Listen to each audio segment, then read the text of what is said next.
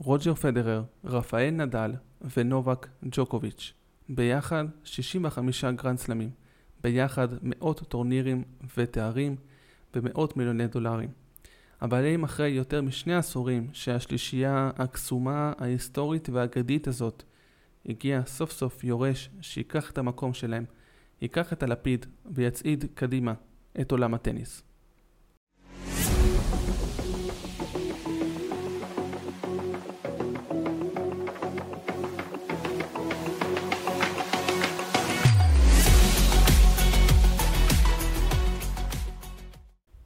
אז שלום לכולם, כאן איגנסון ברנבאום ואתם על הפודקאסט דיבורי טכנו ספורט והפעם אירוע גדול, אירוע חשוב שהתרחש בעולם הטניס ב-16 ביולי גמר ווימבלדון ב-4 אחר הצהריים שעון ישראל קרלוס אלקרז מול נובק ג'וקוביץ' הראשון בעולם מול השני בעולם.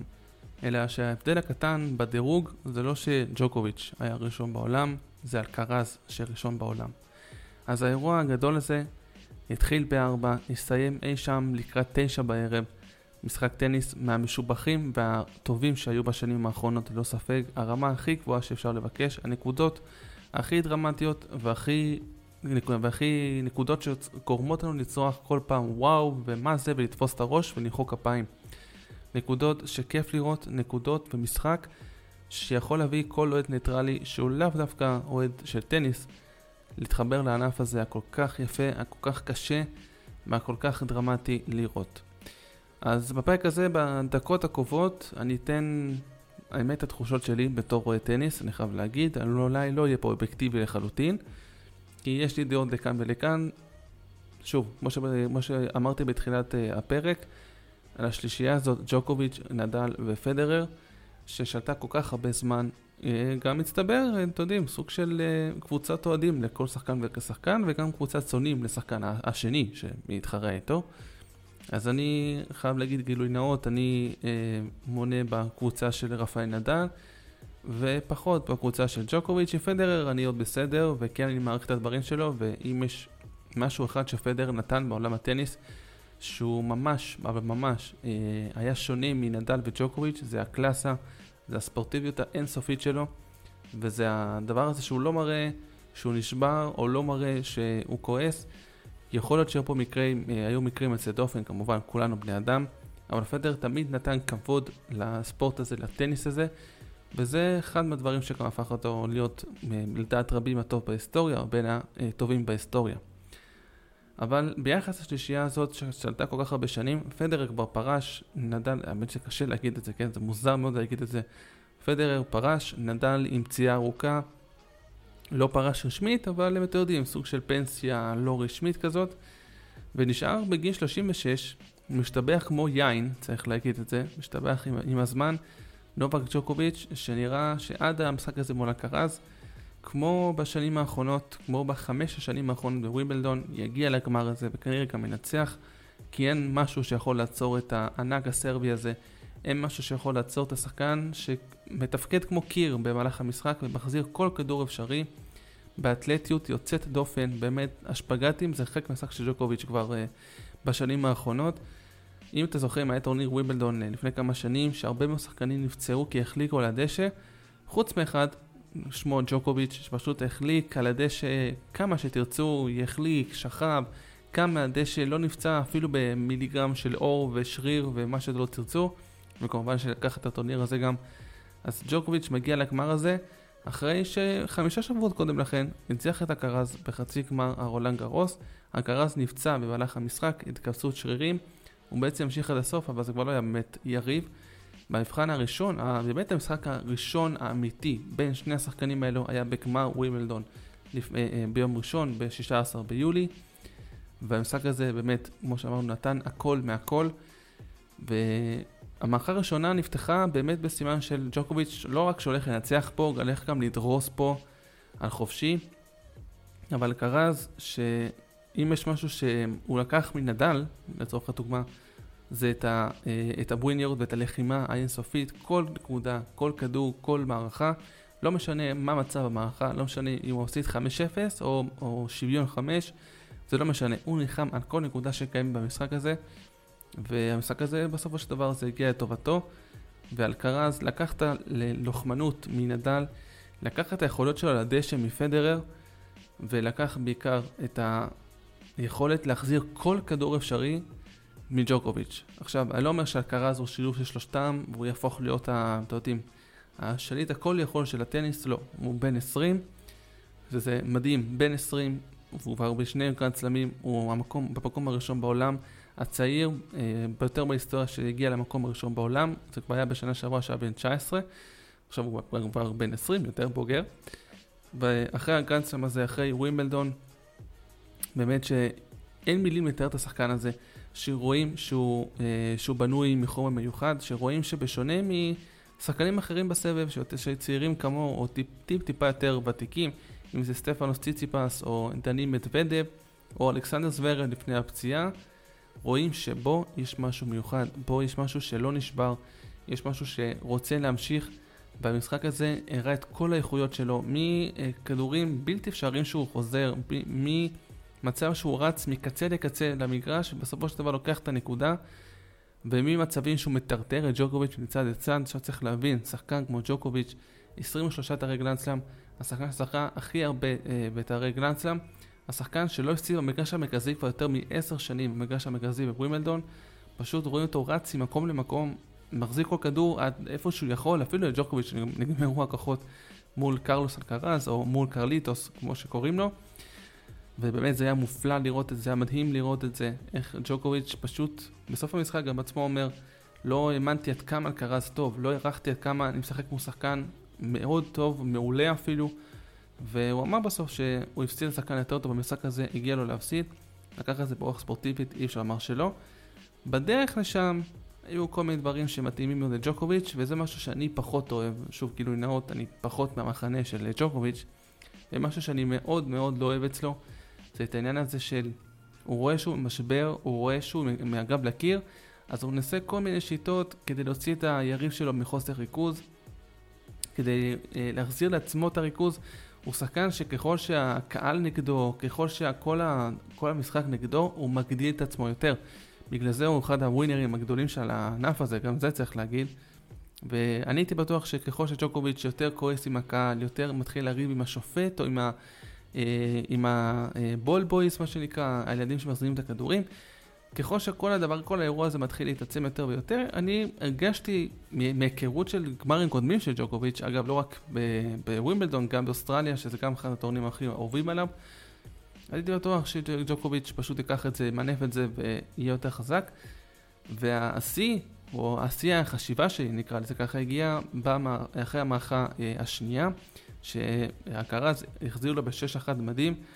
וג'וקוביץ' הלך פשוט לשירותים במשך יותר מכמעט עשר דקות והוא חזר רענן, כנראה הוא התקלח, החליף בגדים, לא יודע, הוא הצליח לנוח, להוציא, להוציא מריכוז את השחקן שלו, את היריב שלו.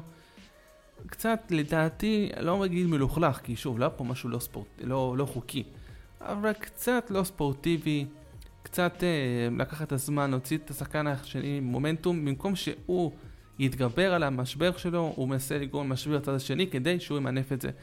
דברים ש, שלא רואים את זה, אצל נדל כן ראו פה ושם, אצל פדרר באמת חוץ ממקרה יוצא דופן לא היה קיים דבר כזה.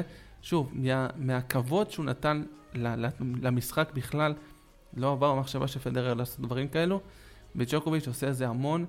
ועוד דבר שיכול להוציא מריכוז כמעט כל שחקן, הוא מוציא מריכוז כמעט כל שחקן, הכדרור, אה, שהוא מקפיץ את הכדור בעצם בהגשה שלו, יותר, אני יצא לי לספור במהלך המשחק, כמה פעמים שיותר מ-15 פעם שהוא הקפיץ את הכדור, זה מוציא מריכוז טוטאלי את השחקן היריד כי הוא מחכה, מחכה ומחכה.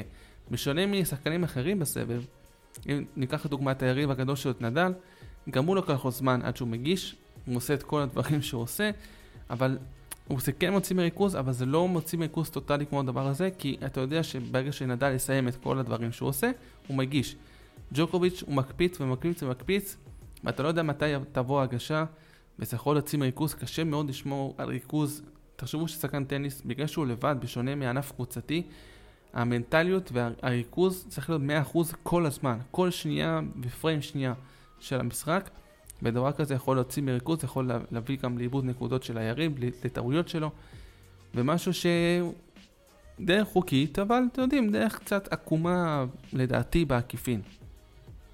אז ג'וקוביץ' עשה את זה במהלך המשחק, אבל אלקרז הראה אופי כמו של נדל וכמו של פדרר, ולא נכנע מול ג'וקוביץ' די במגרש הבלתי שלו בשנים האחרונות, אחרי ארבע זכויות ברציפות, הוא הגיע לגמר חמישי ברציפות, ולא אגיד שציפיתי שג'וקוביץ' ייקח, אבל בוא נגיד שהוא היה פיבוריט בסביבות ה-60-40, בוא ניקח 60% לג'וקוביץ' 40 לאלקרז. ובסוף אלקרז עושה את הלא יאמן, כמעט חמש שעות של טניס ברמה הכי גבוהה שיש. באמת, כל אחד מותח, מותח את השני. וג'וקוביץ', שאמרנו שהוא משתבח עם הזמן, והוא נהיה הרבה יותר טוב, הרבה יותר מנוסה, כן, הגיע מצב שגם הוא התעייף במערכה החמישית, הוא כבר היה חסר כוחות, והקרז נראה כאילו יכול להמשיך עוד מערכה או שתיים לפחות, וזה עשה את כל ההבדל. והקרז זוכה בגרנדסם השני בקריירה שלו, כבר יש לו ווימבלדון, יש לו בשנה שעברה את ה-US Open, וקריירה אולי מבטיחה מאוד של הספרדי הצעיר הזה, בן 20 בלבד, וכבר לשחק ככה ברמות הכי גבוהות. שוב, זה מפגש שני שלו מול ג'וקוביץ', והראשון האמיתי, כי הוא נפצע בחצי גמר רולנד גרוס, והוא בעצמו אמר, התכוננתי טוב יותר במשחק הזה, למדתי את ג'וקוביץ' יותר טוב. לפני המשחק הוא אמר את זה כמובן, וכן, ראו את זה בדשא, באמת, עם קבלות מפה עד אה, לונדון ווימבלדון, ובאמת, שאפו ענק לאלקרז, משחק פשוט ענק. אני האישית לא, הולך, לא יודע אם הולך לעבור מחנה אלקרז אחרי שנדע לפרוש, אבל מאוד מזכיר אותו על החמר, הוא פשוט שחקן מצטיין לגמרי, וג'וקוביץ' שאמר שעל החמר הוא יודע שאלקרז מעולה, גם משטחים קשים, אבל לא ציפה שהוא יעשה את האדפטציה, את השינוי הזה על הדשא, את ההתאמה שלו על הדשא כל כך במהירות. באמת שאלקרז במשחק הזה היה נראה, או לאורך כל הטורניר הזה, גם מול מטוודב בחצי גמר, שנגמר בשלוש מערכות חלקות, זה נראה כאילו הוא משחק כבר שנים על דשא, וזה בעצם טורניר ווימבלדון השני שלו סך הכל על הדשא. משהו מופלא מבחינתו, מבחינת אלקרז, שיפור ענק, אבל צריך גם לראות אם, אה, אתם יודעים, לאורך הקריירה איך ישפטו אותו, כי כרגע הוא הגיע ל peak מסוים, ראשון בעולם, אלוף ווימבלדון, יכול להיות שמפה זה יכול להגיע רק למטה, או שימשיך להיות בקו העליון. שוב, אולי לא שחקנים כמו נדל, ג'וקוביץ' ופדרר, שכל אחד מהם יותר מ-20 גרנד סלאמים, צריך לשים לזה פרופורציה, זה משהו באמת חריג. אבל מצד שני, בשונה משאר שחקני הסבב כמו ציציפס, מדוודב, שחקנים צעירים שיהיו אולי במצ'אפ עם אלקרז, אחד מהם שאני מציע לכם אפילו לשים עין עליו זה יניק סינר האיטלקי. המצ'אפים שלו, המשחקים שלו מול אלקרז הם משחקים, אם מול ג'וקוביץ' זה היה מדהים ונקודות מדהימות, זה בערך הנקודות הממוצעות במשחק הזה. באמת סינר מול אלקרז זה טניס ברמה הכי גבוהה שיש, וכל אחד כבר יצליח את השני כמה פעמים. ובאמת זה ציפייה לראות משחק כזה גם אה, בעתיד, אולי זה יהיה ראש בראש בעתיד. אבל באמת אלקרז, זה נראה כרגע שהוא עשוי מחומר אחר לגמרי, לא כמו שהיה מארי ולא כמו שהיה, אה, אה, או שהיו שחקנים אחרים ששחקו בגרנד סלמים, אתם יודעים, אה, בטיפות, ביחידים פה ושם, זה אלקרז נהיה שחקן שהולך להיות ב top הרבה מאוד שנים. ועוד נתון באמת מדהים שצריך להגיד, אחרי 23, אחרי 20 שנה, סליחה כמובן, אחרי 20 שנה שמרי זכה פעמיים, אבל חוץ ממנו, אחרי 20 שנה שג'וקוביץ' ונדל ופדרר היחידים שזכו בווימלדון, הגיע מישהו אחר, אמנם מאותו, מאותה ברנז'ה, מאותה מדינה, שהשלושה האלו, אה, מספרד כמו נדל, וזוכה בגרנד סלאם היוקרתי מכולם, ומראה שהוא כאן כדי להישאר, שהוא בעצם גם מהעתיד, אבל גם ההווה של הטניס. אז עד כאן הפרק הזה, הדקות האלו שבאמת דעה אישית שלי על הגמר המופלא שהיה של וויבלדון, שמבחינתי יכל להימשך גם עוד שעות והייתי נהנה מכל רגע. כמות הפעמים שתפסתי את הראש, שמחאתי כפיים, שאמרתי וואו, שהתאכזבתי, הרגשתי שמשחק כדורגל או כדורסל שיש דרמה אינסופית, המשחק הזה באמת עלה על כל הציפיות של כל האוהדים, ללא ספק. אז עד כאן הפרק הזה, אה, תודה רבה לכם שהאזנתם. כאן איגנס ברבר, מקווה שנהניתם, ומקווה שגם אתם תתחילו לעקוב, מי שלא עוקב, אחרי הטניס, אחרי קרלוס הקרז. מצפה לנו דור עתיד מאוד מאוד מעניין, שהוא כמובן, כאמור, גם ההווה של היום. אז תודה רבה לכם, שיהיו בשורות טובות, ונתראה ונשתמע בפרק הבא. להתראות.